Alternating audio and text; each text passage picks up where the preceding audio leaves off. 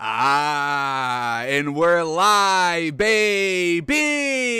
Welcome back to Takes by Fans, and we are in a new era, ladies and gentlemen. Ladies and gentlemen, we are on a new NFL season. We got NFL preseason football kicking off. And how do you kick off the new NFL season? You get a new set, folks. You get new set pieces. And that's exactly what we did. Um, we're going to be revealing our set, our new set pieces today, folks. Obviously, you can already see the flag is hung up behind us. Had to do that before the show. We're going to unveil the canvases live and hang them live. But, you know, hanging a flag takes a little bit more works and, you know, how we had to angle it to get it all fitting in the set. So we had to do that before. But, folks, folks, Folks, look at the beauty. No more Dolphins. We are big on the tight ends this season, and we're paying homage to the new newly created Tight End University. Yes, sir, with the Tight End University flag, baby. Yes, sir. The official design of Tight End University. Here we go. We saw their t-shirts that they were wearing at Tight End University. There it is. You see George Kittle getting his work in, showing the young guns how to get it done. And that's what we're paying homage to this season, folks. The tight ends. They want the respect. That's why they had, you know, Tight End University, a little bit of a tight end summit to get all the great tight ends there. Basically, all the starting tight ends. But uh, there was some second string tight ends there.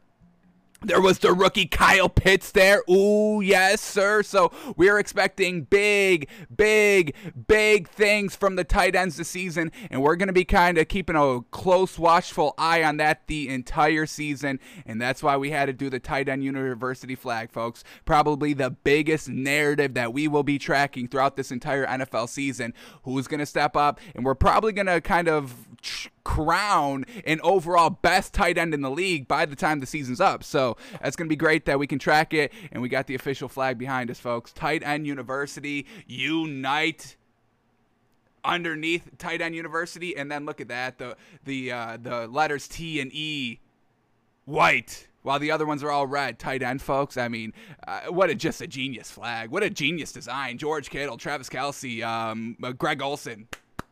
applaud hats off, caps off, absolutely fantastic brand right there. And we're looking for that to grow and grow and grow. It was just Tight End University year one this year. Watch for it to expand and grow next season. Cannot wait for that. So that is our new flag heading into this NFL season, folks. Tight End University. Look at it, folks. Isn't it amazing? Isn't it absolutely beautiful? Absolutely love it. All right, but we got canvases to reveal as well, folks. We're taking out the Miami Dolphins canvas. Uh, we're big fans of the entire sport. Yes, we root for the Dolphins, but we love just the overall sport, and we love to see every team be great, and we want to see the highest level of competition. That's what we do here at Takes by Fans. And, uh, you know, just having the Dolphins behind us wasn't really reflecting our true core values here at Takes by Fans. And like we said, to usher in the new season, let's get kind of what we've been tracking, what narratives we want to watch, who do we want to praise this NFL season, and get them hung up behind us. So without further ado, let's reveal new canvas number one, baby. Here we go. And man, oh man, man, oh man, this is just, ab- eh, eh, these are all just absolutely beautiful, folks. I mean, just absolutely beautiful. So the first canvas here a player that got injured last season. Truly unfortunate. Week two, ACL tear. Mm, we were big on this man. We love watching this man work, but he couldn't work last season. So truly unfortunate there. But we're expecting big, big, bigs from this man that will result into big, big, big things for the team overall, which will result into big, big, big things for the quarterback that we think that can make that year three leap but this man needs to be healthy. And that's why we're a little upset that this man's not practicing yet in training camp. So we're a little worried there. We're hoping, we're crossing our fingers, we're praying every single night that he's ready to go by week one. Because our first canvas is Mother Lovin' Saquon Barkley, baby. And we got this great photo. This was the photo. We talked about this on the show uh, that he posted, whether it was on Twitter or Instagram, something like that. But uh, that big, beefy leg of him working out, we had to get that, folks. We had to get that on our wall. Look at that leg. Look at that leg. Oh, my God. It's beefy. It's mammoth. It's absolutely spectacular. And if you remember when we first saw this picture, we said it was a work of art. This is a work of art, folks. Look at that leg leg. Look at that leg. Oh my goodness. This is a beautiful specimen. This is art. And now it is officially art because it uh, is on canvas and it's getting hanged up right behind us, folks. So welcome, Saquon Barkley, to the 2021 Takes by Fans set. Absolutely love it. I, I, folks, how can you not love that leg? I don't know. I don't know, man. I love it. I absolutely love it. So Saquon Barkley, congratulations. You're one of the three coveted spots here on this wall. Pretty great. So let's get this hanged up really quickly here. See how this works out. Should be fine. Should be quick and simple.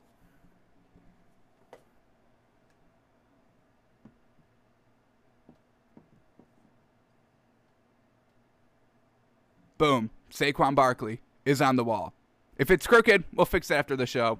We're just trying to get him up. Alrighty, so Saquon Barkley is number one. Hopefully, I don't block him too much during the show. We'll try to give him his uh, his light. Might have to lean a little bit. But Saquon Barkley is number one. Alrighty, y'all ready for number two? Here we go.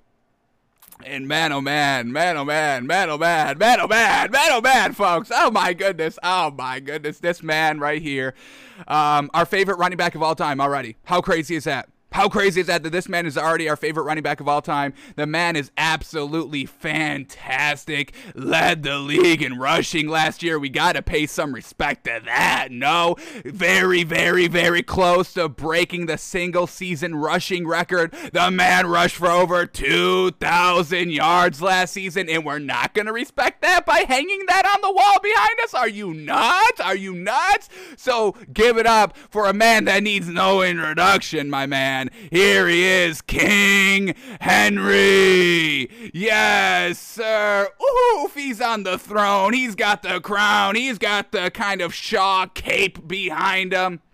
And there it is. 2,027 yards, what he rushed for last season. Absolutely magnificent. King Henry, folks. Man, oh man. We're big fans of Derrick Henry. Love watching this man run. Want to see this man break the record. And folks, he's been kind of increasing yards every single season, folks. He has gotten more yards every single season. So we're expecting more than 2,027 yards this season. And he should be able to break the record if he does that. So we are loving Derrick Henry. And he is going to grace our presence up on the wall behind us for the entire NFL season. How can you not put this man behind us, folks? Just look at this. This is magnificent. Absolutely magnificent. So, Derrick Henry, congratulations. Man, oh man, absolutely beautiful, folks. Absolutely beautiful. So here we go. Let's put Derrick Henry up on the wall now. Here we go.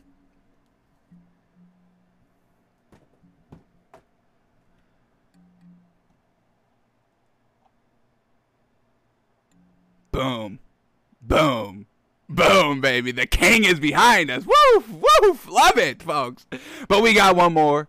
We got one more canvas to hang up and reveal here, folks. Now, this one.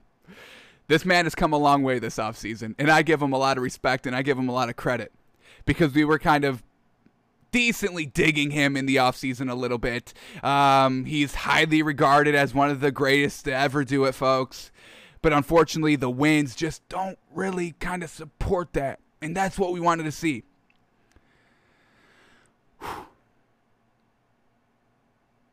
Y'all ready?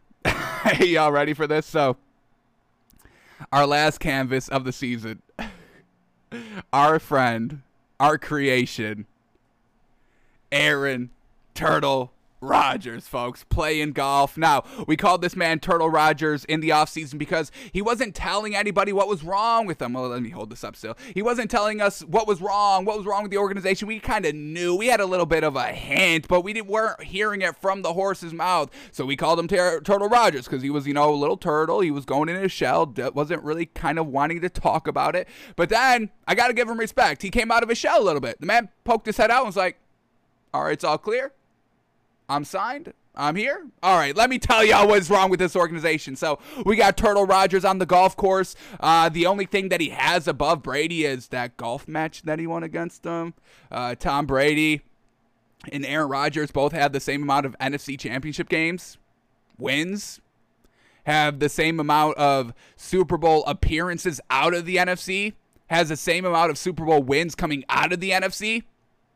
So this is something that Aaron Rodgers has over Tom Brady. But we got Turtle Rodgers on the wall behind us, uh, coming out of his shell this uh, this preseason just happened kind of uh, at the start of training camp, so that's great. And we'll see how he kind of progresses for the entire year. Is he going to kind of turtle back down? How is the kind of toxicity in the locker room? How is that going to play out? Because, like we said, this is kind of Aaron Rodgers' fuck it year. Yes, he's signed and he's still a Green Bay Packer, but he's looking out as soon as he can, folks. That was basically the goal of the renegotiated deal. Get me out of Green Bay as soon as possible. So, We'll see what we get from Turtle Rodgers this season. How well does he play just on the team? How is he talking after games when things aren't going right? Is he going to start throwing everybody under the bus? Is Turtle Rodgers finally truly going to shed his shell and just let it all loose and fly this season? That's going to be yet to see, and we're going to be reminded with it every single day because we got to put Turtle Rodgers up behind us. So, without further ado, the last canvas here. Turtle Rodgers, welcome to the wall.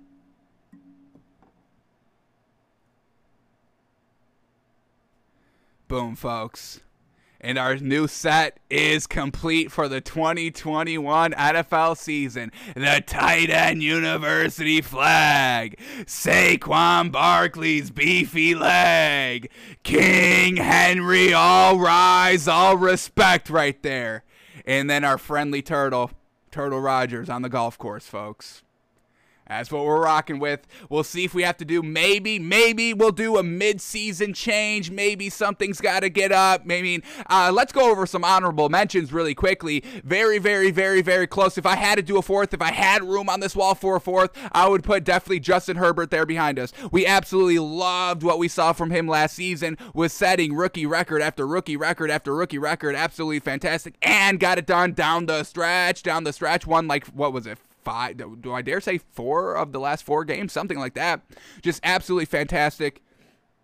But uh, you know, we'll see what he does this year as well, and uh, you know, maybe potentially a mid-season switch. We can put Justin Herbert on the wall behind us. Another honorable mention, which came out a little bit too late. I already put in the order for these. And then we got the picture of Brady gleaming with his rings, all seven rings on his hand. And that definitely could have been a real, real contender. I, I really would have had a tough decision uh, deciding if we put Tom Brady on here behind us because that picture is just so fantastic. But once again, maybe a midseason switch. If this man's like undefeated at the halfway mark, uh, the Bucs are undefeated at the halfway mark, maybe we put him up behind us. Maybe.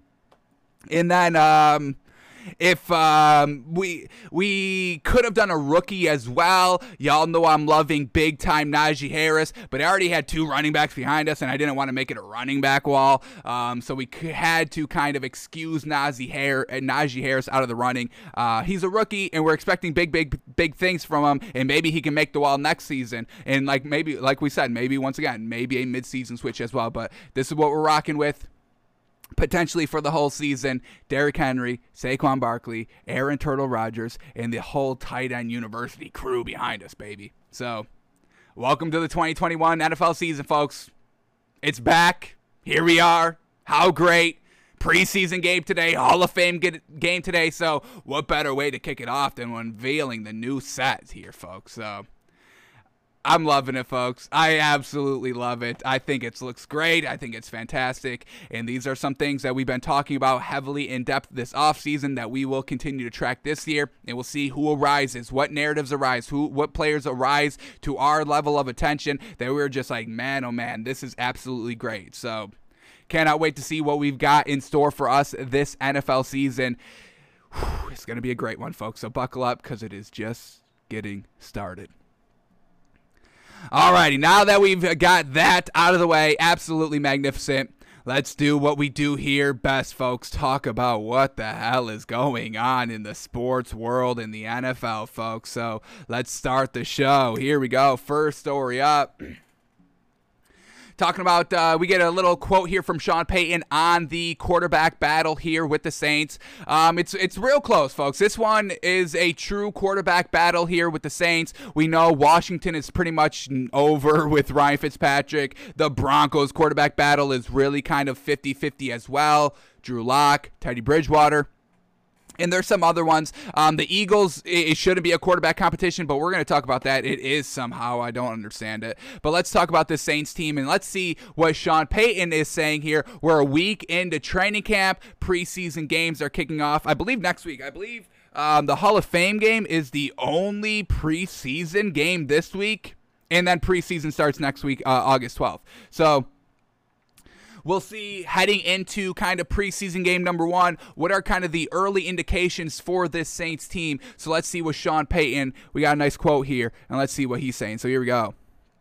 The New Orleans Saints have another major quarterback competition on their hands with Jameis Winston and Taysom Hill locking horns this summer. Speaking with the NFL Network's Brian Baldinger, on Inside Training Camp Live, Saints coach Sean Payton explained one of the challenges in trying to decipher who will take the reins after the retirement of Drew Brees. Quote, it's different and we've uh, evolved a little offensively and maybe changed things up. The bigger challenge really is what they both do well isn't always the same. And so having enough for each of these guys when in the game and it's not just a vanilla system. I think it's important highlighting the things that we feel like they do exceptionally well. Both of them are doing a great job in preparation. They're both well respected in their landing and they're leading well. So we're right now in the grind of it we just finished up our first week. I like the room right now. So,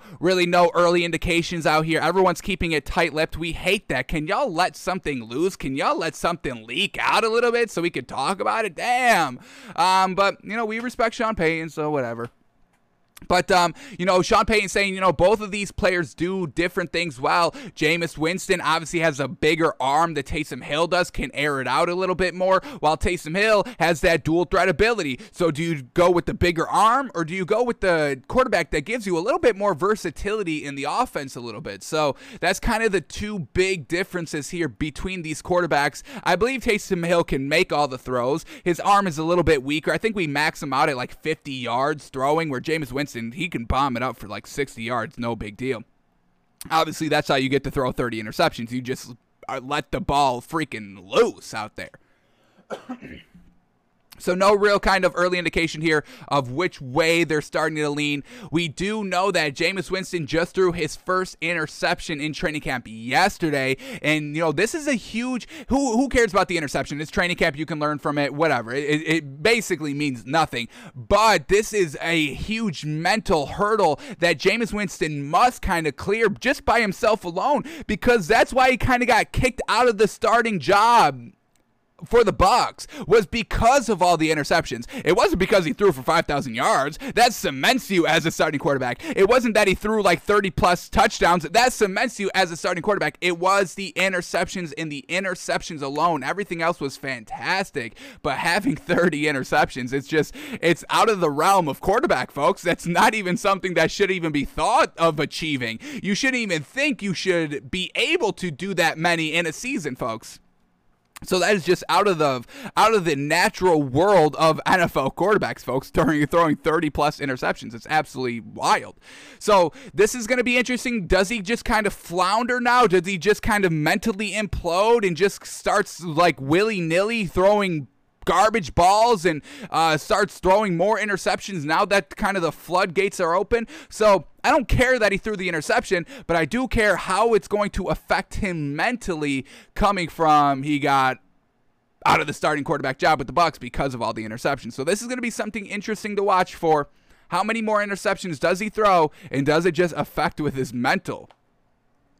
But on the flip side, we got Taysom Hill. He just threw his first pick of camp today, this morning. So they're basically now, you know, Taysom Hill's like, oh, I, I can let this ball fly a little bit more now that Jameis Winston just got his first out of the way. Well, let me try and go deep a little bit more. So that's, that's probably where he got his first pick. But now they're both throwing interceptions. Now we're starting to kind of see the flaws in all their games to get a complete understanding of what these quarterbacks do. And, you know, once again, going back to quarterback competition, that's why you can't just name a starter right after, you know, one practice or one week of practice because they're go they know they have to kind of be on their A game. But as weeks progress, they get a little bit more comfortable in the offense. I don't want to say they get kind of like lazy and complacent where they're just kind of, you know, going through the motions, but you do just kind of get the totality of their kind of body of work as, you know, you progress. I mean, that's just natural progression. Going through a season, you're starting to kind of, you know, decline just a little bit. Yeah, you're still getting better, but, you know, just kind of you expect to make more throws. You're trying to push the boundaries a little bit more as you progress, as you're starting to try and get a little bit better. So, both throwing picks out here, basically week two of training camp.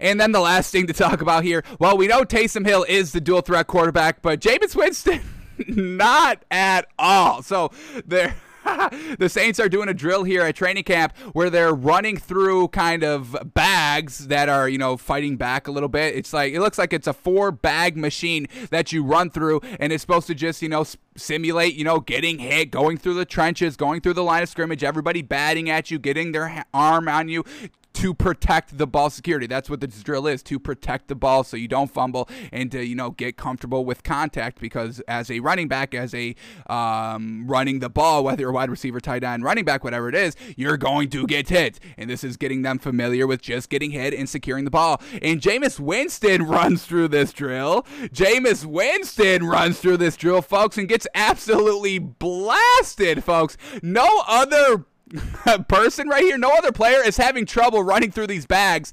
Jameis Winston is getting absolutely destroyed by these bags, basically falling down, stumbling out of the very last bag here. And we know that Jameis Winston is not a running quarterback. So, this is interesting right here that they had Jameis Winston run this drill. Unfortunately, we didn't see Taysom Hill run the drill. We're assuming it's fine because that's what he does. He has that experience of kind of taking an end around or getting the handoff of, of Drew Brees and running off the left or right side of the line. We know he catches the ball. He lines up at the tight end position, catching the ball as well. So he's used to kind of the contact and, you know, going through the line of scrimmage and all that, getting hit. But um, yeah, it's a little unfortunate we get, didn't get to see Taysom Hill. But when we go back to this quote here by Sean Payton saying, highlighting the things that we feel like they do exceptionally well. So we know Taysom Hill is exceptionally well at running the ball. So, you know, maybe in some of these offensive plays, Sean Payton wants a starting quarterback to be a little mobile, a little bit kind of, you know, him running the ball, a little bit of quarterback keepers, a little bit of read options. And even if Jameis Winston is out there, Sean Payton still wants that look out there offensively because he knows Taysom Hill can do it. So, Jameis Winston running that drill drill kind of shows us that Sean Payton is implementing some plays specifically for Taysom Hill, but if Jameis Winston is the starting quarterback, they still want him to run it as well. So Jameis Winston not doing very well in this drill. Obviously, you know, given he's a quarterback, he shouldn't be doing well, but the fact that Taysom Hill can do this drill well, it's, it's a little interesting. So we'll see. Obviously, preseason game one is going to give us a lot clear look at the quarterback competitions across the board here. But um, it's definitely going to be interesting to sh- just to see how the offense is kind of performing. Is it just just back to a traditional Drew Brees led offense where it's just kind of you know classic passing, or now that Drew Brees is gone and we've got a little bit of a hybrid quarterback into the mix here for the starting spot? If Sean Payton has already kind of mixed up just the overall offense a little bit, so that's really what we're going to have to keep our eye on come week preseason game one for the Saints team. How is the overall offensive scheme looking for the Saints team, regardless of who is at quarterback? So that's where we're at with the quarterback battle here for the Saints. Neck and neck, tied up. No inside look, no leaning one way or the other. And we got another kind of week until they start their preseason games. All right. All right, let's go. Next story up. here we go, talking about Turtle Rodgers here, and coming out of his shell, we get some nice quotes from Aaron Rodgers again. So absolutely love it. Uh, the first one, let's talk about this one. Aaron Rodgers and the general manager Brian Gutekunst relationship is a work in progress. Quote here by Aaron Rodgers: Relationships aren't formed in a matter of couple of a couple of days. So once again, this is you know everyone's kind of as soon as Aaron Rodgers announced that he's back to the Packers this season and reworked his deal, everyone was saying, "Oh my God, Aaron Rodgers is back with the Packers, and now you know he's officially back and he's going to stay a Packer." But we just heard what Aaron Rodgers said the entire offseason. I w- do not want to be here anymore. I don't want to be here anymore. Y'all have shown me time and time and time and time again that you aren't going to respect me, have my input heard, have my voice heard, and you basically don't care what I say, even though I am kind of highly regarded as one of the greatest to ever do it. And Aaron Rodgers saying this quote right here relationships aren't formed in a matter of a couple of days. Yes, exactly. Aaron Rodgers isn't going to fall for, you know, hey, I'm getting kind of wined and dined right now. They're making all the kind of rules. My contract is heavily, fa- hev- heavily favorable to me now. Now I'm getting the head coach and the owner and the general manager all saying that I need to have more of a say. Aaron Rodgers isn't going to fall for that trap because he knows they've been saying this and they never kind of follow through with the action. Actions always speak louder than words. So I'm not falling into the trap here, the early kind of media trap that Aaron Rodgers is going to definitely be a Packer next year or two years or for the rest of his career. I'm really not buying any of that. I think Aaron Rodgers is finally now free. The contract is this year, next year, nothing else after 2022.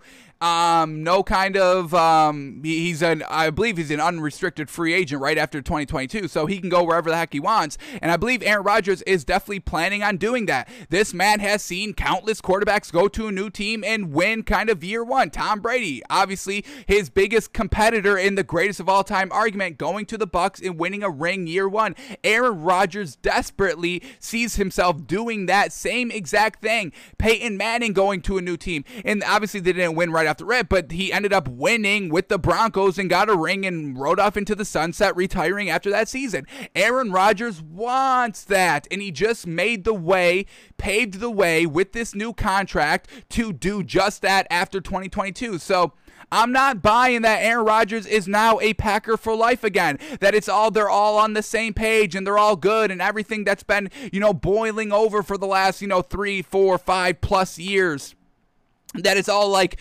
um, you know it's all sunshines and rainbows now. I'm not buying any of that. I think aaron rodgers is still overall pissed with this organization still wants out. Davante adams kind of knows this. This is why you know we're still not talking about him getting a contract. Now he still wants to be kind of the highest paid wide receiver and that could have something to do with them not getting a deal done as well. But i truly think that Aaron Ro- uh, Davante Adams knows that Aaron Rodgers is not coming back. The last dance tweet, folks. I mean, now just because you know the the general manager is like, all right, we'll give you everything you want now. Aaron Rodgers is still like, okay, but it took this much to get it done, and you could still go back on your word like you've done time and time again. I'm not buying it. So the media is all saying that Aaron Rodgers is 100% a Packer for life now and everything has been made up and they're all feeling good about it and you know Aaron Rodgers is forgiving them and all that. No, he's not. Aaron Rodgers is definitely somebody that holds grudges, folks. Just look at his personality. I mean, I don't think that's kind of wild to infer of all the information that we've gotten from Aaron Rodgers over the last 10 plus years. So Aaron Rodgers saying relationships aren't formed in a matter of a couple of days. So disregard everything that's been going on just in the last two weeks. I mean, it's really been like a whirlwind of information here about Aaron Rodgers and the contract and what the team is going to do to kind of get back into the good graces of Aaron Rodgers. They signed one of his former wide receivers back to the squad. They're looking to get more kind of pieces that Aaron Rodgers wants. They basically said, You're the starter this year and next year. They're giving Aaron Rodgers everything he wants, but still at the end of the day, Aaron Rodgers felt disrespected, and that is truly never going to go, going to go away. So Turtle Rodgers could be back at any moment folks. If things get hard in the regular season, if kind of information starts kind of pouring out from the Packers front office about potential plans to eventually move off of Aaron Rodgers, or you know, if Matt LaFleur, you know, pulls them on another fourth down on the goal line, whatever it is, Aaron Rodgers, Aaron Turtle Rodgers could uh, reappear. So we'll see. But we get one more quote here on Aaron Rodgers, and this is t- this time he's talking about Jordan Love. Aaron Rodgers says he kept Jordan Love in the loop this offseason, saying, quote, I went through that and I can understand a little bit about what he's going through. So I just tried to keep that in mind the entire time. But was he? Because I don't think he was talking to anybody. So let's go through some of these quotes here and truly see how much Aaron Rodgers was keeping Jordan Love in the loop of everything that was going on. So here we go in the article. Aaron Rodgers knows precisely what Jordan Love went through this offseason with your with the young signal caller having to answer questions about a future over which he had little control. Uh, you know, Aaron Rodgers with Brett Favre once he got there.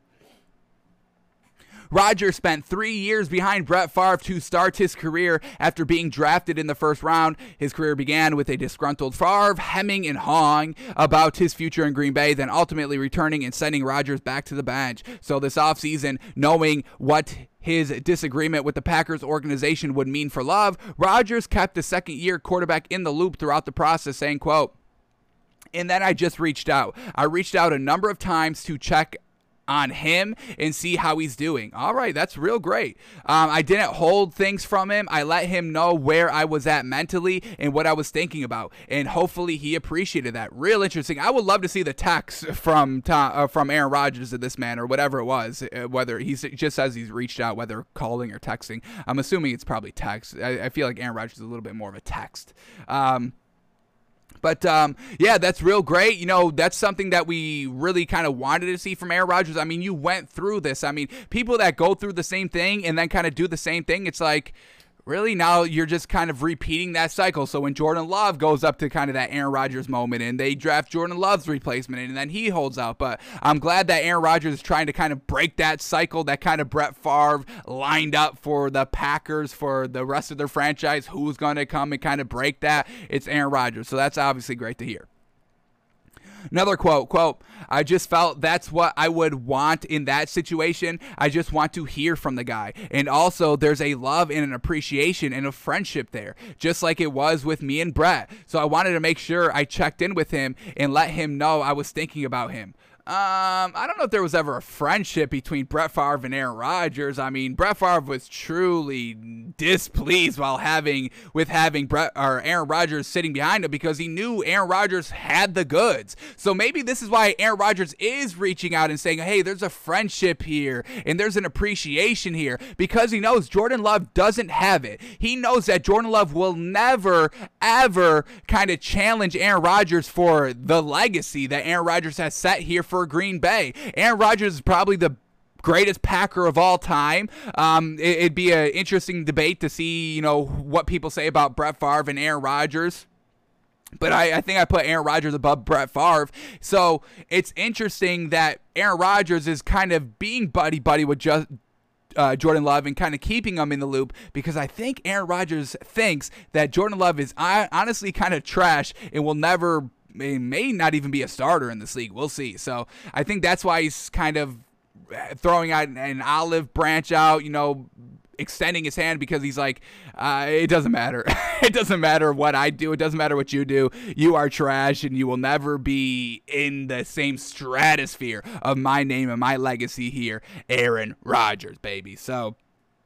I think I think if Jordan Love was a little bit better, I don't think Aaron Rodgers is reaching out and saying, "Hey, is everything all right? This is what I'm thinking. This is what you know. This is my mindset, and I just want to keep you in the loop." So that's a little interesting. All right, last quote here. Let's read read the lead up to the quote. Knowing the pressure Love would feel, Rodgers wanted to ensure the young quarterback didn't think his issue with the organization was personal towards Love. Quote, I have a lot of respect and love for Jordan, and I understand it's going to be tough what he went through. I went through it for two years in the offseason going into 06 and 07. I was the guy the entire offseason going through the quarterback school, going through most of the OTAs, taking all the reps, and then here comes Favre coming back. And obviously, I'm back on the bench. Thankfully, I went through that and I can understand a little bit about what he's going through. So I just try to keep that in mind the entire time. So, Aaron Rodgers being the good guy, we're finally hearing from him himself in his own words, which is obviously great to hear. Turtle Rodgers coming out of his shell. Love hearing that. And hopefully we get this kind of unfiltered access by Aaron Rodgers this entire season. Another kind of notion, another kind of hint that is telling us that he will not be a Packer. He is letting it all fly. He is telling his, he is telling the world what is wrong with everybody here on this team. He is telling the world what actually is going on with this locker room. He is telling the world exactly what he thinks in real time. And that's what we want to hear for the rest of the season. How does Aaron Rodgers talk when everything is going great for the Packers, when, you know, potentially they're highly regarded as the best team in the NFL, whether it's week 1, 2, 4, 5, 9, 10, 13, 17, last week of the season? Or how does Aaron Rodgers talk to the media when everything is going bad, when they're not winning games, when they should be winning game, and who deserves all the blame, who deserves all the pressure? Because we know Aaron Rodgers loves placing the blame on everybody else. So we'll see.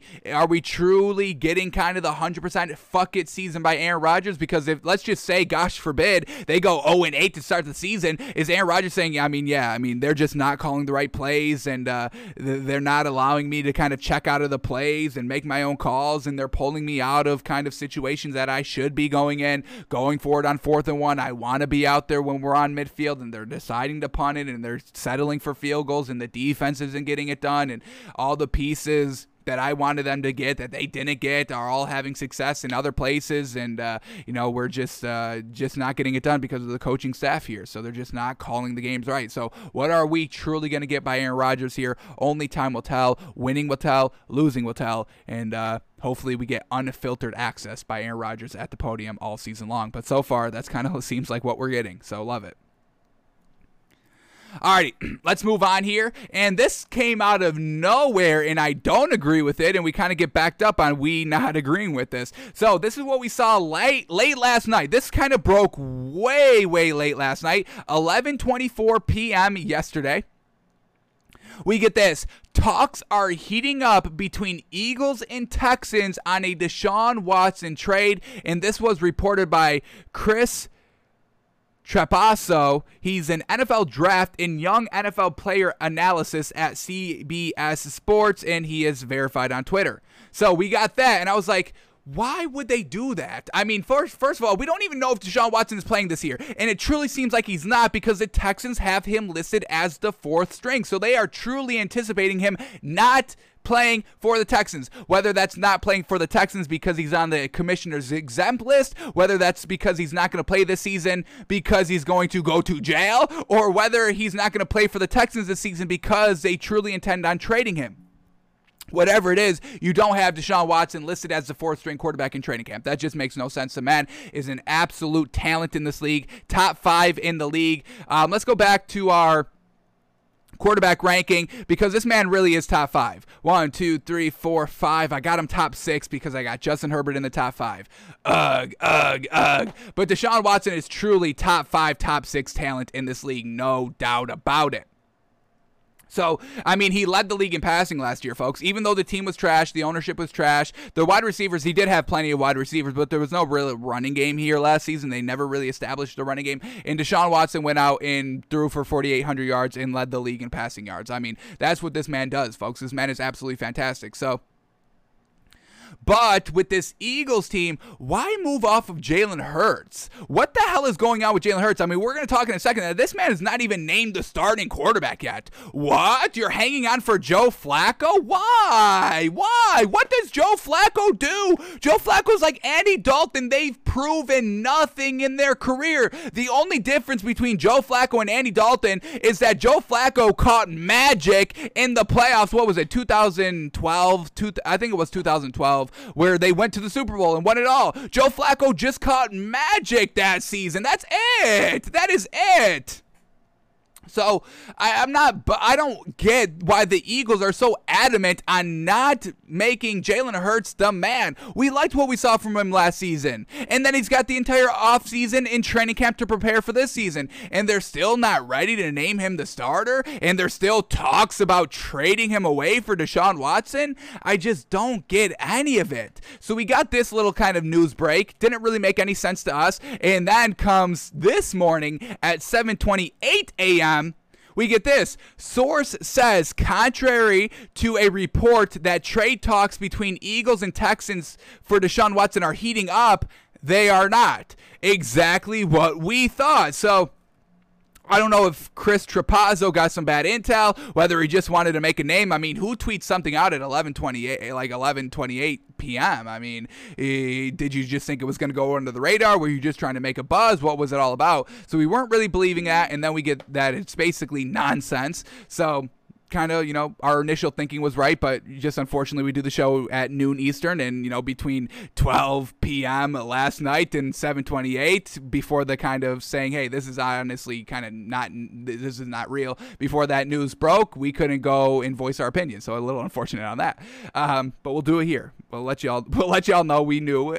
we we'll let y'all know we were right.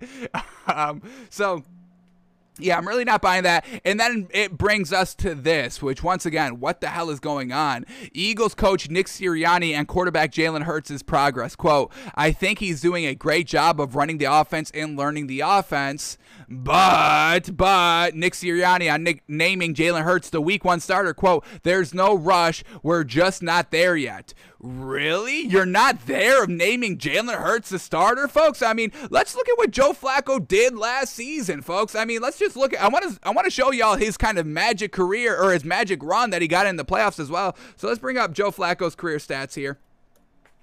Get this up, get the numbers up, get the statistic. The numbers never lie, folks. So last season, I mean, 0 of 4 starting with the Jets. And I know the Jets are trash, but still, the year before that, when he was in Denver, taking over for Drew Lock or starting before Drew Lock two and six in eight games. It's like, what are we doing? He doesn't translate the wins. In 2019, he had solid stats here. Solid, not even solid. I, am taking that back. It was 65% completion percentage, which was great. His highest he ever threw in his career at 65%, and he only played eight games. So that's why he had the best completion percentage of his career in 2019 because he didn't play a full season, folks. His career completion percentage is 61%. Like, what are we doing? He had 1,800 yards and six touchdowns and five interceptions. Absolutely trash, folks. I mean, this man's interceptions are super high. The, mayor, the man barely throws two to one touchdown to interception ratio throughout his entire career. It's just he's not the guy. This man does not translate to wins, folks. He's got a 98 and 77 record. He was on a good Baltimore Ravens team for his entire career, coached under John Harbaugh. So you're going to have, you know, winning seasons most of, you know, your career. I mean, with the Ravens, he went 11 and 5, 9 and 7, 12 and 4, 12 and 4, 10 and 6, 8 and 8, 10 and 6, and then he went 3 and 7, 8 and 8, and 9 and 7, and 4 and 5 with the Ravens. And then they're like, all right, we've had enough. You obviously are not that good anymore. And then they trade him to Denver. He goes 2 and 6. Then they trade him to the Jets. He goes 0 and 4. And now he's with this Eagles team potentially going for another start? What? Really? So Let's go to his Super Bowl year. What was the year that he won the Super Bowl? Let's take a look at that, where he caught magic. 2012. All right, let's look at his 2012 season. Here we go, 2012. This was the Super Bowl year. He only went 10 and 6 that season in the regular year season, so nothing great. 59% completion percentage, trash. 3,800 yards, kind of not that great. We want to see 4,000. 22 touchdowns, 10 interceptions. Basically, just two to one touchdown to interception ratio. This man was not the man that they won. I mean, this was not the reason why they won the all the games or won the Super Bowl, anything like that. Now let's go to his game logs in the postseason there in 2012 and just show you the magic that he kind of caught. Not even, I mean, game number one against the Colts, they went 24 to 9. He threw for 52% completion percentage, 282 yards, two touchdowns, no picks. He didn't throw a pick at all in the postseason. Once again, catching magic, not turning the ball over. I'll give him respect to that, but everything else was really not that great. Game number two of the playoffs against Denver. They win 38 to 35. Very close game there. The, uh, he threw for 52%, folks. 52% trash. He did throw for 331 yards. Um, I believe this was the it was this the mile high miracle that he goes down the sideline with last second. Uh, let me get the scoring up. Uh, Jacoby Jones, 70 yard pass by Joe Flacco with 31 seconds left for the touchdown. I mean, the Broncos really kind of blew that game. So, once again, kind of that magic aspect, that lucky 70 yard throw. And if we go back here, we said he had uh, 331 yards. You take 70 yards off of that. He only ends up with uh, he only ends up with 260 yards passing. 260 to compare to 330. What a difference in turnaround, no? I mean, one looks great, the other one looks kind of average-ish, and he threw for 52% completion percentage. So his numbers are truly skewed out here, folks, and we can't get behind that. Game number three against the Patriots. this was 2012. Was Tom Brady? No, Tom Brady was uh, playing this season. Unfortunately, he just got beat. Uh, 58% completion percentage, three touchdowns, no picks. Once again, he's not throwing picks, so that's the something. That's the green flag I'll give Joe Flacco. He was not turning the ball over. Everything else was really not him at all. And then they get to the Super Bowl against the 49ers. Um, obviously, the Harbaugh Bowl going against.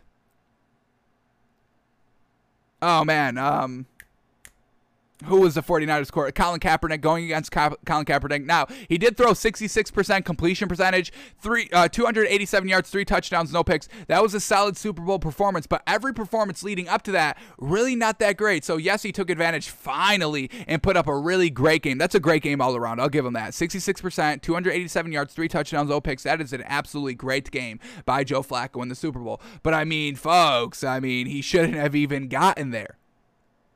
So, one great game out of his tenure with the Falcons, and that nets him a $100 million contract, and then he does nothing after that. After going 10 and 6 and winning the Super Bowl, they go 8 and 8, and then 10 and 6, and then 3 and 7, and then 8 and 8, and then 9 and 7, all under Joe Flacco. So, this is the man that you're not to make Jalen Hurts the, start, the starter over? What the hell are we talking about? Why is Joe Flacco staying relevant in this league? I don't get it. Truly don't. So I don't like that Nick Sirianni is just not saying flat out that this man's not the starter. I don't I don't know what you're doing. Why are you giving Joe Flacco meaningless reps? Why are you not making sure Jalen Hurts going into year two and didn't have that starting offseason last season, his rookie year, and didn't start and when did he start? I mean, he got a real late start. So why are you not giving Jalen Hurts all the reps that you can when you know that this man is your starter? You're not taking Joe Flacco as the starter over Jalen Hurts. If you want to trade for Deshaun Watson, I guess that's fine. Deshaun Watson is definitely better than Jalen Hurts. Deshaun Watson is better than basically every other quarterback in this league. so I, I don't I wouldn't mind you making the trade, but you're not going to make the trade. The trade's not getting made. That was not even a real trade request or a real trade kind of thinking or talks about it. So I just don't get what we're doing here with Jalen Hurts. Let's remind y'all what he did last season. Let's get Jalen Hurts stats up here. I believe he started like what week nine. What do we get? Started four games. Only started four games. Started four games. He got in for one play. Week five, week eight, week eleven, week twelve. I'm sorry, and then he started for basically the last kind of uh, four games of the season and came in midway game number week number 13 game number 12 started for the rest of the year but I mean, he only started four games. I mean, folks, these are solid stats for only four games. He threw 52% completion percentage, which we really do not like, but he put up a 1,000 yards in four games. That's 4,000 yards if you extrapolate it for a 16 game schedule. We'll take that. Six touchdowns, four interceptions. Not the greatest, obviously, but he is only playing in four games, so that's something that we can definitely build upon. Um, he led them to a one and three record. Obviously, not the greatest, but once again, he's starting. I mean, you're putting a rookie in at the end of the season where everybody has their legs underneath them, and he's kind of ice cold out here. All right, let's look at these uh, records. They did. Did they ever get blown out? They uh, they ended up winning his first game, beating the Saints 24 to 21. They ended up losing the following week, 33 to 26 against the Cardinals. But I mean, that's a one possession game. Kept them close. Put up 26 points. They did get blown out by Dallas 37 to 17. Unfortunately, he did throw two picks in that game. And then they lose against Washington the last week of the season, losing 20 to 14. But once again, a, a close game. He played very, very poorly with with 35% completion percentage. But still, at the end of the day, everybody else was revved up, ready to go. Washington had like a top 10 defense last season. So um, I don't understand why you're not giving Jalen Hurts all these first team reps just quite yet. So I don't like it, but that's what Nick Sirianni is doing. So we'll see. We'll see how that works out. Alrighty, let's keep moving on here. Let's talk about Derek Carr. Alrighty, we're big on Derek Carr. We love his stats, and we think he is not the reason for the shortcomings that this Raiders team has been having the last three seasons. But now we get this from Raiders quarterback Derek Carr says he's finally playing free heading into a season, saying, quote, once I got away from trying to impress everybody else, that's when I've played my best. So expect Derek Carr to play a little bit looser out here, a little bit more freely out here, and we can expect big things from this man because he's got really fast, tall, elite talent kind of all around him. So let's see what he's saying here in this article in these quotes that he's saying. Here, here we go. Entering his eighth NFL season in fourth under Jon Gruden, Las, Vegas, Raiders quarterback Derek Carr finally feels comfortable and confident in leading an offense. Quote, finally? Jeez. Eight seasons? All right. Quote, I remember the night before every practice, I'd be stressed out in my head, I'm just hard on myself. I'm thinking about everything like, I got to do that right. I'm checking my notes like, I got to do that. I wrote this down, got to fix that. Now it's just so free. Once I got away from trying to impress everybody else, I got comfortable with being me, and honestly, that's when I played my best. Love that. Love hearing that because we like his stats. We can bring up Derek Carr's stats real quick. I mean, if you're putting up these numbers not playing free, man, oh man, watch out to watch out for this man this season. And this is this could be the Raiders' year. This should be the Raiders' year. I mean, they've had enough time with each other. Jeez, uh, but I mean Last season, 67%. Two seasons ago, 70%. 2018, 68%. I mean, this is fantastic, folks. 4,000 yards last season, 4,000 yards 2019, 4,000 yards 2018. So, I mean, if this is what the man is playing like not free, not loosey goosey, ooh, we're talking about 5,000 yards potentially and hopefully a lot more touchdown passes because that's something that you know that we don't like with Derek Carr. We want to see like 30 plus every single season. So if Derek Carr just lets it fly, plays free, isn't in his head all t- all at all times throughout the entire season, maybe we get kind of a, a gunslinger Derek Carr that puts up the numbers, that puts up the touchdowns, that puts up the points, that puts up the wins. And now we're talking about a Raiders team that finally everything that you know the big rumors and narratives surrounding Jon Gruden, hey, Kenny coach. He can't coach. He does. He can coach. He deserves credit for that Bucs win early in his career, that Super Bowl win, and he actually does know what he's talking about. Uh, being you know the quarterback kind of guru for ESPN for 10 plus seasons, he actually does know what he's talking about, and it all came to fruition in the 2021 season when Derek Carr was playing free, loosey goosey, not in his own head. Um, all right, we get one more quote here, so let's read the lead up. Carr noted that the diverse skill set of his receivers should help open up the offense in 2021. Absolutely. They got speed, they got size, they got strength, they got speed again. They got a lot of speed. a lot of speed, a lot of height on that team. So you got to love it. Darren Waller, absolutely fantastic. Tight end university, folks. Got to got to respect it. So, quote, we're getting different guys, different looks, and more for me, it builds trust. But for the evaluators, it's to see what we have. It allows me to freely, freely, freely, he's playing freely, folks. Big freely, dare car, big old free car out here. It allows me to play freely, play quarterback. It's the amount of versatility, but they're all unselfish. So a lot of speed, a lot of size, unselfishness freely. This offense, I mean, this we're, we're not we're we really haven't been concerned with this offense. We have looked at the Raiders and are kind of um, NFL refresher, we have them going 10 and 7. We have them as kind of the second best team on our board. Just Washington has a little bit of a higher ceiling, and we trust their defense a little bit more. The Raiders' defense is really going to be the make it or break it with Jon Gruden. We're still like the still uh, the jury is still out. The cat is still out of the bag on whether Jon Gruden can coach or not. But it's really going to come down to that defense because I believe in Derek Carr, Josh Jacobs, Kenyan Drake, um, Hunter Renfrow, Henry Ruggs, Darren Waller. I mean, that's weapons on weapons on weapons on weapons weapons, folks. I mean, um, y'all are looking like the Ninja Turtles with all those weapons. Jeez. So, Derek Carr playing free, folks. Let's see how that works out. Alrighty, let's head over to the 49ers now and talk about them. We know it's uh, we're we're still not sure what the heck is going on here. Is it an open quarterback competition? Um, Kyle Shanahan has been praising Jimmy Garoppolo, but everybody else has been praising Trey Lance. The defensive coordinator has been praising Trey Lance, and we're really not sure is this an open quarterback competition or not? Can Trey Lance play this season? Does he only play if Jimmy Garoppolo's there? So we're still we're we're getting conflicting reports here with really everything everything we've been reading.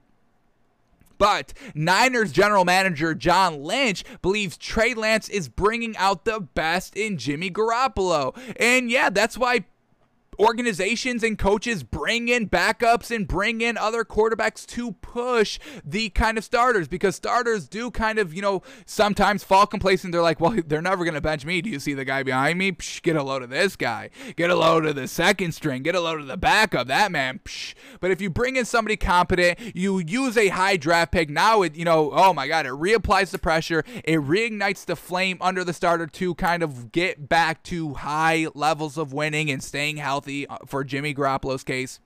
So let's see what we get here. Uh, and see what uh, John Lynch says, and uh, let's see can uh, let's see if we get a little bit more information on whether this is a truly open quarterback co- open quarterback competition or not. So let's see what we get here. Niners general manager John Lynch again reiterated on Adam Schefter's podcast that the quarterback competition is bringing out the best in Jimmy G. Quote, Jimmy's a big time competitor, and we haven't played a game yet, but in practice, in the offseason, and in practice and training camp thus far, he's playing his best football since he's been here, and he's played a lot of good football. Just look at his record.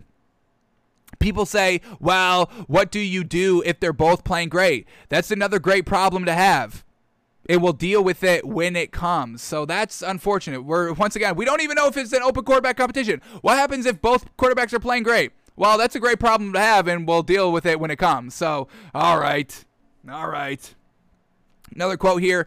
He really is playing at a high level, and I don't want to talk about it too much as I'm doing so in front of millions of people, but it's something everyone's recognizing. He's really playing at a high level, and that's the type of competitor he is. That's what competitors do. When they're challenged, they rise to the occasion, and I think he's doing a great job of that. And everything has been praised for Jimmy Garoppolo ever since Trey Lance has been here. So I really am starting to wonder: is this an open quarter or open quarterback competition, or did the 49ers just draft this man to reignite the fire under Jimmy Garoppolo? Jimmy Garoppolo knows that he has to stay 100% healthy now. He knows he can't make mistakes or kind of be lackadaisical for a week or two weeks or even a practice. He needs to be on his A1 tier 1 game. So, what is the deal here with Trey Lance? Is he going to be kind of a week 1 starter if he's up to shape? Will he take over in mid-season when, you know, he gets, you know, comfortable, fully comfortable with the offense? Or is he just going to start if Jimmy Garoppolo gets injured or if Jimmy Garoppolo is just playing like trash, which doesn't seem to be the case here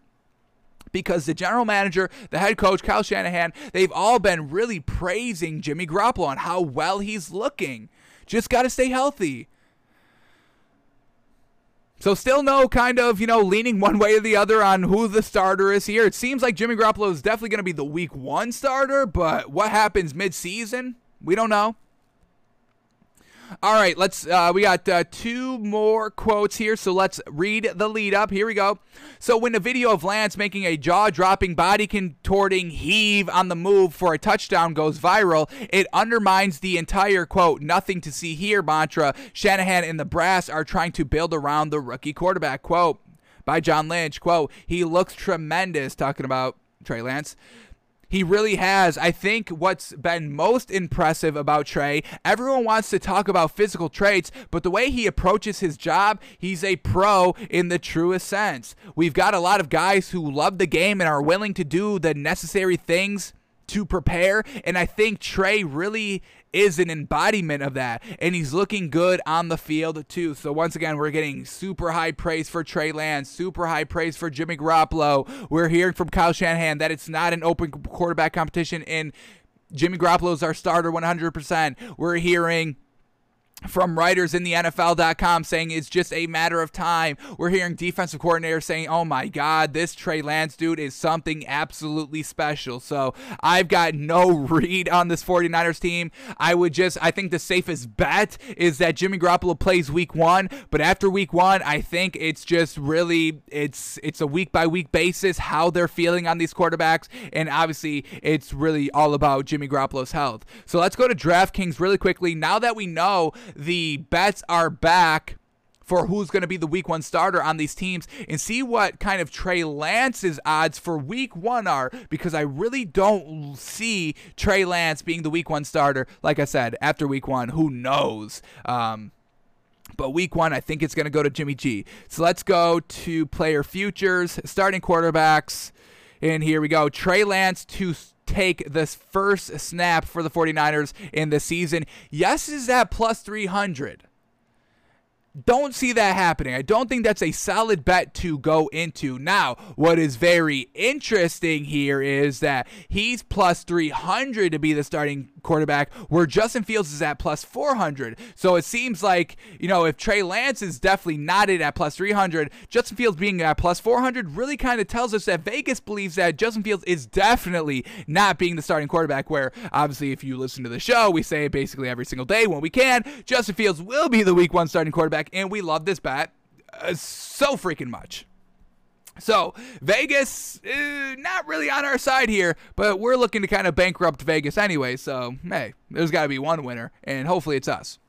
So that's really interesting. Trey Lance plus 300 to be the starting quarterback this season. Um, and this, I just saw this as well. Um, they did put the odds for Jacob Eason for being the starting quarterback for the Colts. Uh, we just talked about that yesterday on the show where they weren't even listing him. Now they do list him, and he is minus 150. Exactly what we're thinking. They're not going to go and trade for a quarterback. They're not going to go out and you know actively seek for a quarterback to replace Carson Wentz. They're going to rock with Jacob Eason um, as long as they need to until Carson Wentz comes back. So that seems to be uh, resolving itself. So thank you. Vegas, thank you, DraftKings, for finally coming to your senses and putting the Jacob Eason odds exactly how they should be. Congratulations. All right. So that's uh, the quarterback battle. Trey Lance, just uh, Jimmy Garoppolo. We don't know what the hell is going on over there. All right. Let's uh, have a little update here about the Giants scuffle two days ago. We've been everything we've been hearing after that has been really solid. Everyone's kind of like, yeah, you know, it was it, it, boiled over. Oh well, we're back to it. We're all respecting and kind of just kind of uh, liking each other even more after that. We're, we're we are respecting each other even more after that, which is fantastic. So not everything that is bad optically is bad all around. Some things things sometimes things look real bad on the outside. I mean, if you just watch the video, or uh, I don't think there was a video, but if you just read that story and be like, wow, they're fighting each other. Ooh, this isn't good. But when you read everybody's kind of reactions and comments, we've heard from. Joe Judge on what he did. We've heard from Daniel Jones, and now we're going to hear from Sterling Shepard, and we're loving how everyone's handling this kind of scuffle that seems to be kind of blown out of proportion just a little bit. But let's see what Sterling Shepard here, wide receiver for the Giants says about the scuffle. So Sterling Shepard on aftermath of Tuesday scuffle at practice says, quote, it boiled over a little yesterday, but you learn from it and you keep on pushing and you keep on moving on. Absolutely. You don't let this weigh you down. You just kind of, all right, yes, this happened. We'll learn from this. Why did it happen? Let's try not to have it let it happen again. But, uh, you know, once again, just that kind of pure competitive spirit between players trying to make the team. It unfortunately comes to this sometimes. Sometimes. All right, but let's see the actual quotes here and uh, let's see what we're getting. So here we go. Veteran wide receiver Sterling Shepard conveyed that the team is turning the page and made it clear that he has no problem with Joe Judge's old school approach in punishing the team for the far- fracas. Quote, I think it was yesterday, kind of got to move on and focus on getting better today. This is training camp, man. Emotions are going to run high. Guys are fighting for jobs, exactly what we've been saying.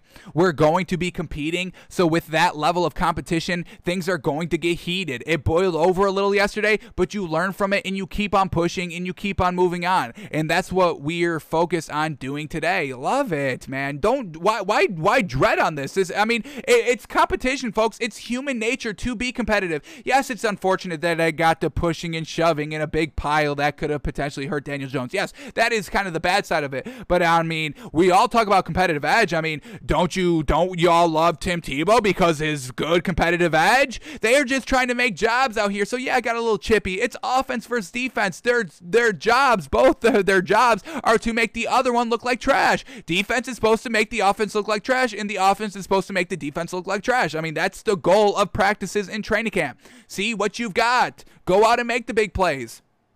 So you are going to have some scuffles, but Joe Judge, we love that he took true command of it. It's got the respect of Sterling Shepard. Sterling Shepard's like, hey, I've got no problem with the way that he handled it. Endless sprints, endless up downs until I mean he got it kind of under control, and that's why we love Joe Judge, and we actually bought Joe Judge more because of that. So something good is coming out of something that potentially looked bad, and that the media is kind of running with a little bit too much, a little bit.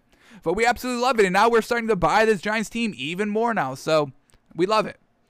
All right, what else we got here? We got uh, a couple more quotes, so let's read the lead ups here.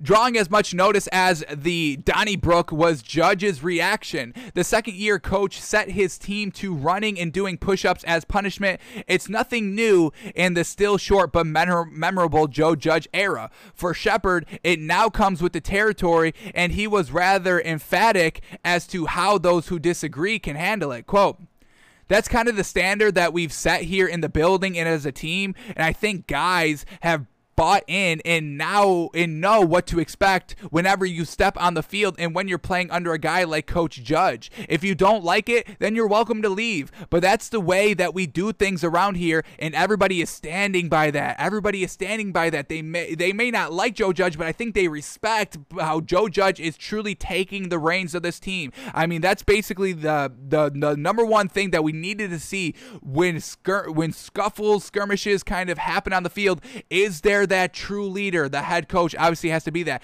Can he take control of the team and get everybody back to the good place that needs to be? How would have Dan Campbell handled this? How would have Urban Meyer handled this? Probably Urban Meyer a little bit better because he's, you know, coached in college and you got to kind of got to whip those kids into shape a little bit because you've got young kids, young guns with, you know, potential under the table money of Ohio State because that's a big program. So I'm sure some of that was going on. But you've also just got, you know, these kids the first time on their own in, you know, college, and y'all know how crazy that shit gets. But, you know, how, so Urban Meyer probably could have handled it well, but how would have Dan Campbell handled this? I love the way that Joe Judge did. I don't know how Dan Campbell would have done it. I don't know. I, it probably wouldn't have been as good as Joe Judge. So people are respecting him. People are standing by it. People are buying into it. That's what we love. Back to the quote. I mean, it's a little different for us because we're receivers. We've got to be able to run all day, but but I don't mind it. Following the hubbub on Tuesday, things returned to being puppies and rainbows rather quickly. Uh, quote here by Ryan.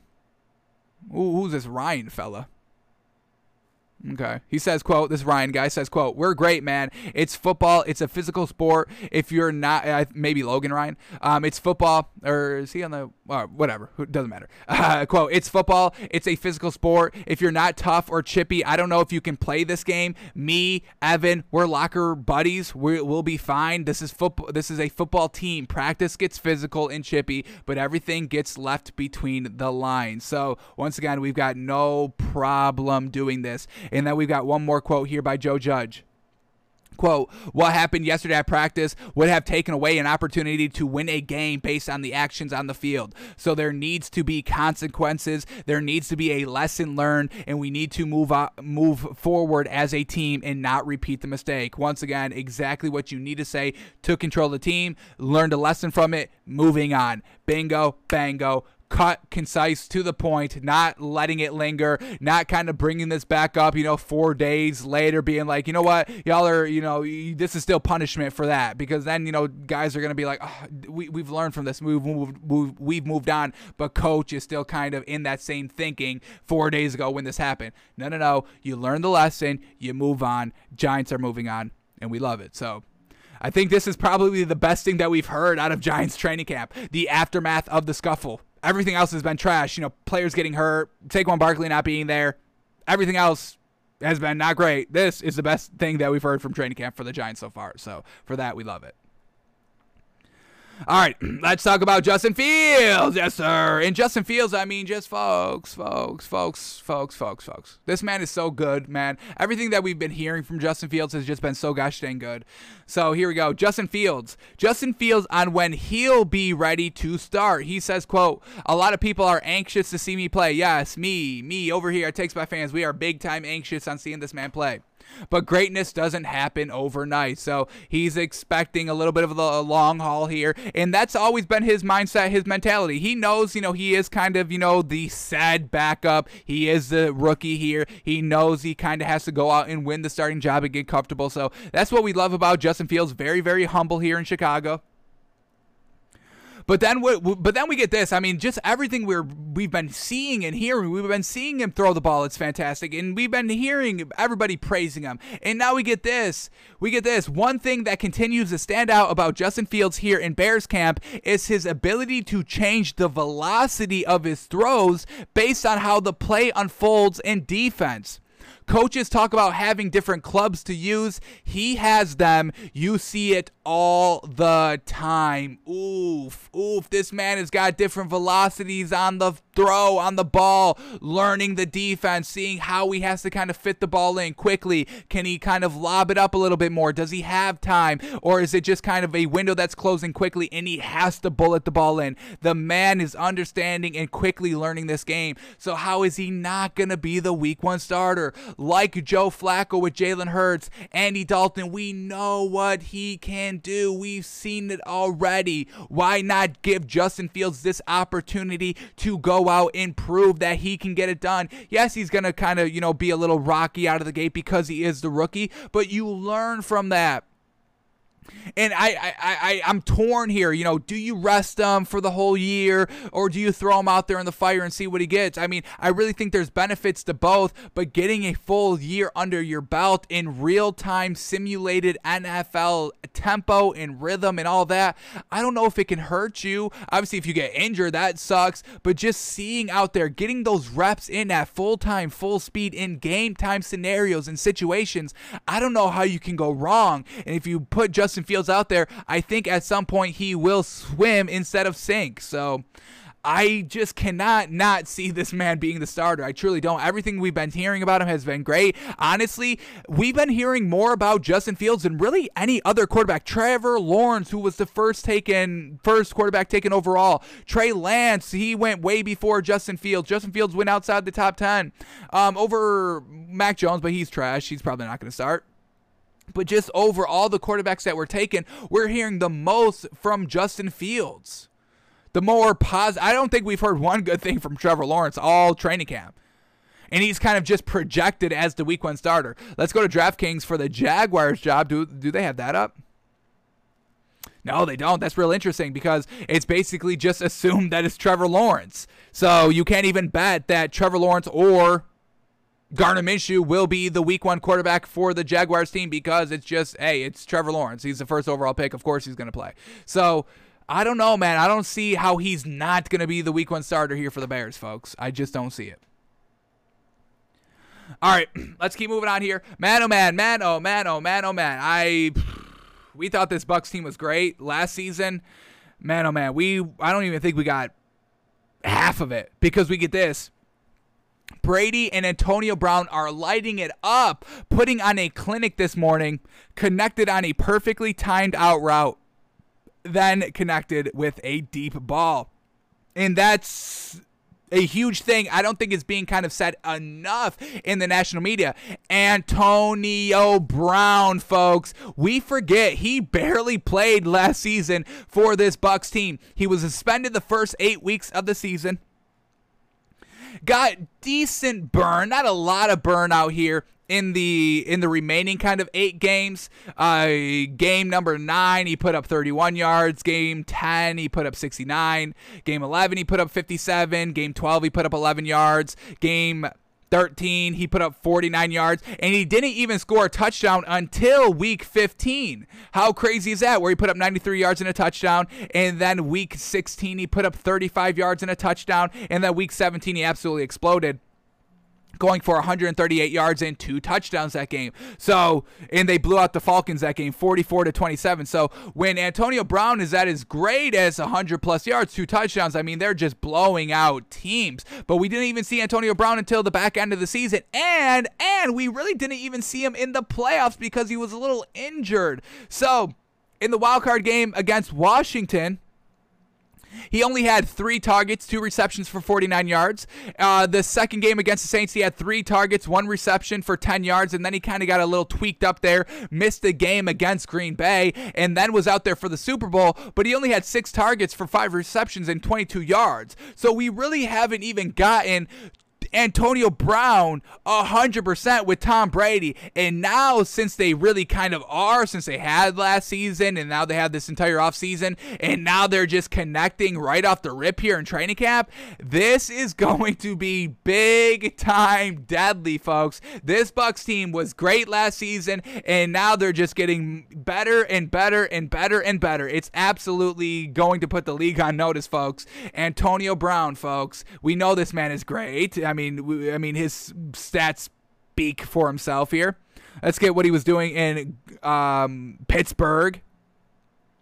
I mean, folks, look at all these thousand yard seasons. I mean, he had one, two, three, four, five, six. He had six back to back to back to back to back to back to back thousand yard seasons. Should have been eight, but he had you know a little bit of a uh, mishap in 2012, only playing uh, 10 games, starting 10 games, so he was below a thousand. But I mean, he led the league in receiving twice in his career, folks. One time in 2014 at 1698 yards, and then again in 2017 1533 yards. So obviously, we all know he can get it done. I mean, that's never been the problem with Antonio Brown, and he only played half the season last season. Really, rarely made an impact in the playoffs, and now he's got a full training camp with Brady under his belt, and he is absolutely lighting it up. So watch out for the Bucs this season. Watch out for Antonio Brown. Man, oh man.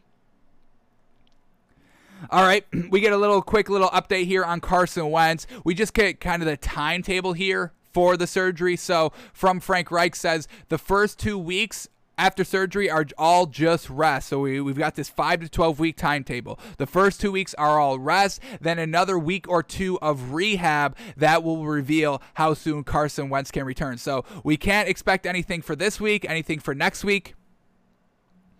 Um, and then we'll start to get into the kind of the two weeks of rehab, and then we'll start to see where Carson Wentz is at. But you know, we're saying it is still possible of a week one return, even at five weeks, and uh, we we we're, we're kind of pegging him at kind of about eight weeks recovery here, which puts us three weeks into the season. He'll return. I, I'm I'm guessing, I'm assuming by week four we can see Carson Wentz, and that's why we don't see a huge kind of uh, urgency by this Colts team to go out and sign a quarterback. They'll just rock with Jacob Eason because it's only going to be one, two, three, four, maybe five games max that Carson Wentz will not be out there. And because of the extra game this season, you have more time here to get everything right and put up the win. So. First two weeks are rest, next two weeks are rehab, and then we get this kind of buffer week to see how he is going to come back and how much more time he needs off. So that's where we're at with uh, Carson Wentz. It is not over. It is not uh, kind of uh, it in time for this Colts team. Everything will be fine, folks. All right, moving on. And I don't like this. We get this. I don't like it. Here we go. Veteran free agent quarterback and budding broadcasting talent Robert Griffin III is headed to ESPN. Now, we've talked about this like last month when the story first broke that uh, Robert Griffin was kind of like in a bidding war between Fox and ESPN about who was going to get Robert Griffin for their commentary, for their broadcasting. And he decided to go with ESPN, which we absolutely do not like. Fox just has better talent overall, honestly honestly. Um, ESPN, I mean, they're I mean, they're like firing people left and right over there. They cannot. I mean, they're not making any money. That's why they can barely sign new people. That's why they can only keep like Stephen A. Smith for a lot of money, and then just that's really yeah, that's all they can kind of afford there at ESPN. So I don't like that Robert Griffin went there. Plus, it's Monday Night Football. Usually, I mean, uh, Jon Gruden was good. I, I, don't think it was like anything great. Um, I don't think it was as good as Tony Romo. And then we had like Booger McFarland, who truly never got it done. And the like the last four years of ESPN Monday Night Football broadcasts have really just been subpar. So it's really going to put a lot of pressure on RG3 to really kind of you know save them and be a true great voice out there for their Monday Night Football broadcasting. So RG3 chooses ESPN ESPN. I'm not in love with that. I really wish he would have went to Fox. Just more talent, better talent over there, in my opinion. Um, and then we get this as well. Pretty much why he did this because RG3 still believes he can play. Ooh, we, we said it was kind of time to hang it up, and it's nothing on him, but it's his speed. He's he always hurts himself because he's too fast and too explosive. Um, the, his body can't keep up with him, unfortunately.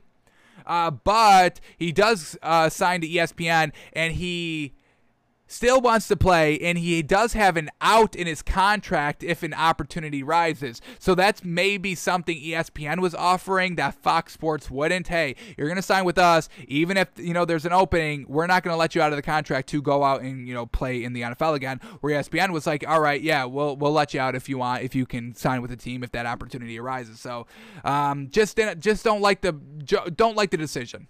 That's it. That's it. So um, hopefully, I mean, hopefully he's good. Hopefully he's good. Everybody was kind of ranting and raving about him. That's why you know Fox and ESPN were in a bidding war to go out and secure this man.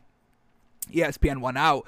Um, so we'll see how RG3 does. Hopefully, he can make Monday Night Football finally listenable again. I mean, every time I watch Monday Night Football, I have to mute it because I'm just like, I, I don't need this. I, I gain nothing by listening to these people's talk. So um, I have it on mute. I've had ESPN on mute for the last four years. Maybe uh, RG3 can change that. All right, we get this. It's just Dan Campbell. I'm um, talking about how much coffee he drinks, what coffee he drinks in the morning. Um, so he gets uh, two ventis from Starbucks. Those are the larges. They have their own lingo over there. Uh, so he gets two ventis of the Pike Brew. I don't know what that is, folks. I don't know what the hell that is. Um, I'm assuming it's strong car- coffee. I think it's all black. Uh, so two ventis of the Pike with two shots of espresso in each. Obviously, we know Dan Campbell is kind of this high energetic person. How would he have handled that scuffle? I mean, he probably would have jumped right in. Instead of Joe Judge breaking it up, breaking up the dog pile, Dan Campbell probably would have jumped on top and got into it. So that's probably the difference between Dan Campbell and Joe Judge, honestly. Uh, Dan Campbell hocked up on caffeine, jumps into the pile, starts beating all of his players up, and just like, oh, I forgot where I was at the moment. I'm sorry. So that's Dan Campbell. I I'm not looking to make fun of this guy or kind of you know dig on this guy, but it's just like everything is complete opposite of what every other coach in this league does. So hey, if it wins, well, I'll apologize. I'll I'll have no problem apologizing to Dan Campbell if he comes out and wins the season. He goes eight and nine. I'll apologize. You win more than five games. I'll apologize to Dan Campbell for all the shits and the digs that we've had on him this season. Win more than five games. I'll do it. I've got no problem with that. So that's how Dan Campbell takes his coffee, folks. In case anybody ever was wondering, um, and why he's got this big energetic personality, it's because of all the caffeine. All right. we get this good news here. Great news here. I didn't even want to talk about this because it was bad news, such bad news. Tyreek Hill returns to chief practice today. Thank goodness. He got a little bit of a tweak up. Uh, let's see what the official injury was because that's something that I was having trouble finding. Um, it was just like one day he went off the field and then there was really no news on it. But uh, Kansas City Chiefs wide receiver Tyreek Hill, who's been sidelined with a knee injury, was in full pads Thursday and is practicing. So thank goodness. We kind of highly regard this man as the best receiver in the NFL. So the fact that this man had a little bit of a scare with his knee, he's good to go back out there. And we need that knee to be as explosive as it's always been. We know he's, you know, the fastest wide receiver in the NFL. And, uh, you know, we can't be having a bad knee hobbling that explosiveness and that greatness and that speed and that absolutely greatest wide receiver in the league right now game. So, Tyreek Hill, a little bit of a scare, but it's now good. All right, two more stories go over. Here we go. Philip Rivers says he may return to the NFL after high school football season is over if a team needs him. All righty, so we know Philip Rivers, he is a high school head coach. I believe he's coaching his son's team, and that was kind of a big thing why he retired and all that. He wants to spend more time with his like 17 kids. Jeez Louise. Um, so Philip Rivers says, hey, you know, if a team still needs me after I'm done coaching here and my obligations as a football head coach are done, yeah, I've got no problem coming back if a team needs me at the end of the season. But I don't want end of season Philip Rivers. I don't want into the playoffs Philip Rivers. I mean, that's Philip Rivers' knock. He's never won the big playoff game. He's never gotten. I don't. I think he's gotten to one AFC Championship game. Is that correct? Uh, let's get up his stats very, very quickly here. But it's like I, I don't I'm not I'll, I'll take regular season Philip Rivers. I'll take start of the season, early season Philip Rivers. But I'm not taking late in the season. Uh, need the big wins to get into the playoffs to to, to secure the uh, the uh, the the division or secure a playoff spot, a wildcard spot, anything like that. I don't. That's not when I need Philip Rivers. So uh, I don't know how many teams will be calling him. Let's see how many times he got to the AFC Championship game. Once in 2007.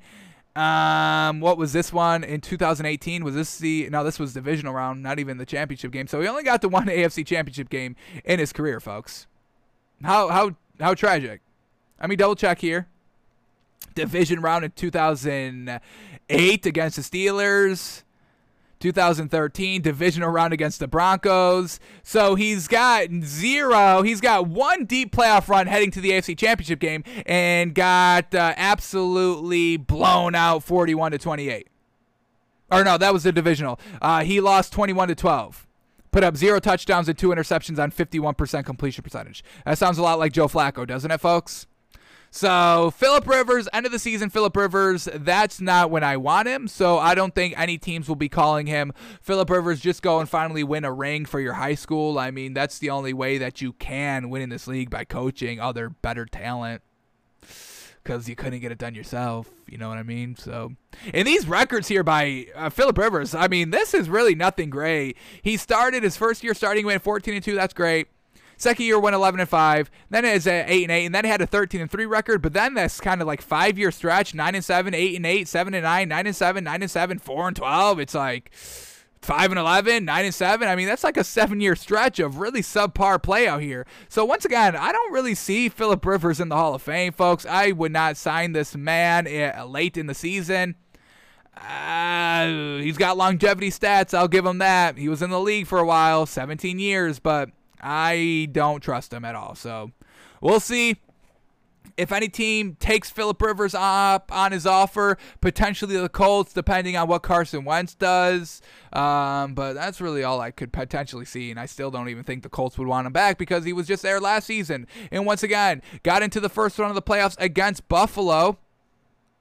They ended up losing. Ended up having a chance to win. They they had the last possession there. Um, they only they were down by or they lost by three. And he had an all right game. He threw for 58% completion percentage, which isn't good, but 309 yards, two touchdowns, no picks. That's not bad. But overall, he doesn't win the game. He doesn't do enough to win the game. So that's still not great. Tom Brady does enough to win the game. Aaron Rodgers tries to do enough to win the game. At least he can get to the NFC Championship game on a regular, consistent basis. Philip Rivers doesn't do that, folks. So that's that's uh that's Philip Rivers. So we'll see. but I would not be calling him. If I was a coach, if I was a general manager, and somebody suggested that we go out and get Philip Rivers like week 15, I'm like, are you on crack? Are you no seriously? Are you on crack? Do you know what this man does? He doesn't win the games late in the year. This is late in the year. I'll go with somebody else. I'll go with Jacob Eason again. I don't. I've got no problem with that. I'll go with the backup. I'll go with the guy that's got one arm. I'm taking anybody else besides Philip Rivers, folks. All right, the last story to go over to, we got another top five by Albert Breer on training camp of what he saw, and this time it is on the Bengals. All right, so big little kind of question marks here on this Bengals team. Haven't really heard a lot from them. Their defense still seems very, very lackluster. Uh, we have to see if. Um, the head coach, what's his name? I'm blanking on. It. Let me get this up real quick. Um,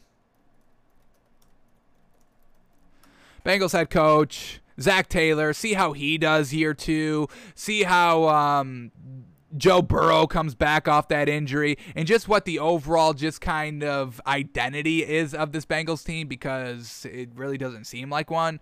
So let's see what Albert Breer is taking away here for this Bengals team, and see if he can kind of put a clear picture on what this Bengals team is overall. Overall, and uh, if we can buy this Bengals team because I don't think we can. But let's see. Takeaway number one: exciting seeing uh, Chase Lamar Ja'Marr Chase out there, but Tee Higgins may be the best wide wide receiver to watch. Coaches told him he needed to get stronger in better shape, and he's come back on fire. So Tee Higgins, big, big, big. I think he's like I think he's tall as heck, folks. Let me double check this. Let's get up his height a little bit. Uh, uh, what he's going into, and what he did last season. So here we go. Tee Higgins. This is not what I want. This is what I want right here. All right. Tee Higgins, he's 6'4. Fantastic. Going into his second year. So exactly what we need to see from Tee Higgins out here. Uh, said he, Albert Breer said he got into better shape. Love that. And last season, Tee Higgins caught for 908 yards, six touchdowns on only 62% catch percentage. Not the greatest, but you have Joe Burrow out there, and then you also had the backup um, going out there as well because he got injured. So Tee Higgins, watch for him. 6'4, big old target there. Ja'Marr Chase, you know, quick, elusive, explosive, quick cuts in and out. So they do have some nice wide receivers here for the Bengals. Young, young team, but we'll see if uh, Zac Taylor can kind of coach them up a little bit. So, uh, big watch on uh, Tee Higgins this year as well. All right, uh, takeaway number two: offensive tackle, uh, offensive tackle Riley Reiff's been exactly the type of vet the O line needed. Now they have to sort out the um, offensive guard spots. So once again, shoring up this line to protect Joe Burrow because we don't need another Joe Burrow injury. How unfortunate would that be? First two years in the league, two big injuries. It's going to be tough to come back from that when you're competing against Trevor Lawrence and Justin Herbert and Tua Tagovailoa, who's going to have a fantastic season this season. Jalen Hurts even potentially getting into play. So um, if Joe Burrow doesn't want to fade into into oblivion, kind of this new age of quarterbacks, I mean, like we said, we're kind of. Uh, saying goodbye to the old guard Philip Rivers, Drew Brees, Ben Roethlisberger, Aaron Rodgers, Tom Brady, Peyton Manning, Eli Manning really kind of saying goodbye to them and ushering in this new wave the Lamar Jacksons, the Patrick Mahomes, the Justin Herberts, the Trevor Lawrences potentially, the Joe Burrows potentially, the Tua Tagovailoas potentially. So we're starting to get kind of this new age, this new generation, and we'll see if Joe Burrow is kind of one of the top that we're talking about or if he's kind of like Andy Dalton. Eh, are we going to talk about Joe Burrow like we talk about Andy Dalton compared, you know, to Tom Brady and Aaron Rodgers and Big Ben and Drew Brees and all that? Or is he going to be Drew Brees and Big Ben and Tom Brady like that? So don't fade into oblivion, Joey B. You got the you got Tee Higgins and Ja'Marr Chase. Just have to make sure that offensive line is protecting you. All right, takeaway number three. Defense is playing fast, in part due to a secondary stocked with experience. Chidobe Awuzie stood out, and Mike Hilton brings a feistiness to the group. Alrighty, so let's see this defense of the Bengals. Where did they rank up last year? We won't get too much into this. We will save this for our kind of season refresher. But this Bengals defense last season ranked number 22. So not the greatest there. They gave up 424 points. Like we said, the average is 396. Uh, passing yards, they gave up 3,800. That was the average. Rushing yards, they gave up 2,319 was the average. So hopefully their run defense can be a little bit better, and they can just shore up their uh, pass defense a little bit to make it uh, uh above average instead of just at average. So we'll keep a track and eye on this Bengals defense. Takeaway number four: Bengals need to be right on Trey Hendrickson. Thought he is he's less stiff more well rounded than Carl Lawson. It's shown already. So, what position does Trey Hendrickson play? Because that I do not know. So, let's bring up this Bengals depth chart here.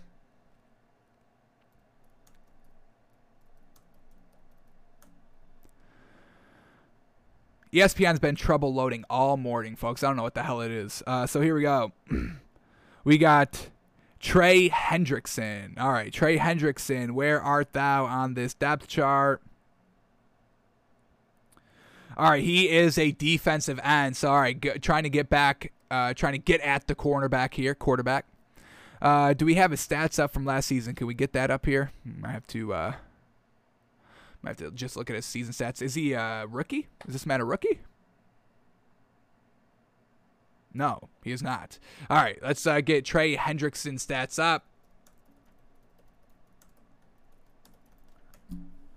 and see what he's been doing here, pass rushing the quarterback. All right, so he started first four years with the Saints, never really started until last year, and only had how many sacks? Oh my God, he had 13 and a half sacks last season. Woo! Okay. Yes, sir. Never started really until last season. He started three games in 2019, but that's three games, and he still had four and a half sacks in three games. Oh, this man. Oh, what a steal. Why did the Saints let this man walk? Real interesting. I guess you do have some solid uh, beef on that uh, defensive line with um, Cam Jordan. But ooh, Trey Hendrickson, folks, get ready on. If you're a Bengals fan, did y'all know about this man? Cause this man's great. Ooh, let's read this takeaway again. Bengals need to be right on Trey Hendrickson. Thought he's less stiff, more well rounded than Carl Lawson, and it's shown. Ooh, ooh, Trey Hendrickson, folks. Jeez. 13 and a half sacks last year. That's absolutely amazing. Fantastic. Alrighty, so we can buy into this Bengals defense a little bit more now. Love it. All right, takeaway number five. Auden Tate's an interesting dark horse. Had to crack a receiver group with Boyd Chase Higgins, but he's making it tough on the coaches and is a giant in, and is a giant in a receiver group that brings a lot of size to the table to begin with. He's a giant. Ooh, we just said that T, Tee Higgins was 6'4". If this man's a giant, let's get an Auden Tate. Is he a rookie? He may be a rookie. Let's see. Um, this isn't going to load because that's on ESPN, so classic. So let's uh, bring up this man. Man, Auden Tate.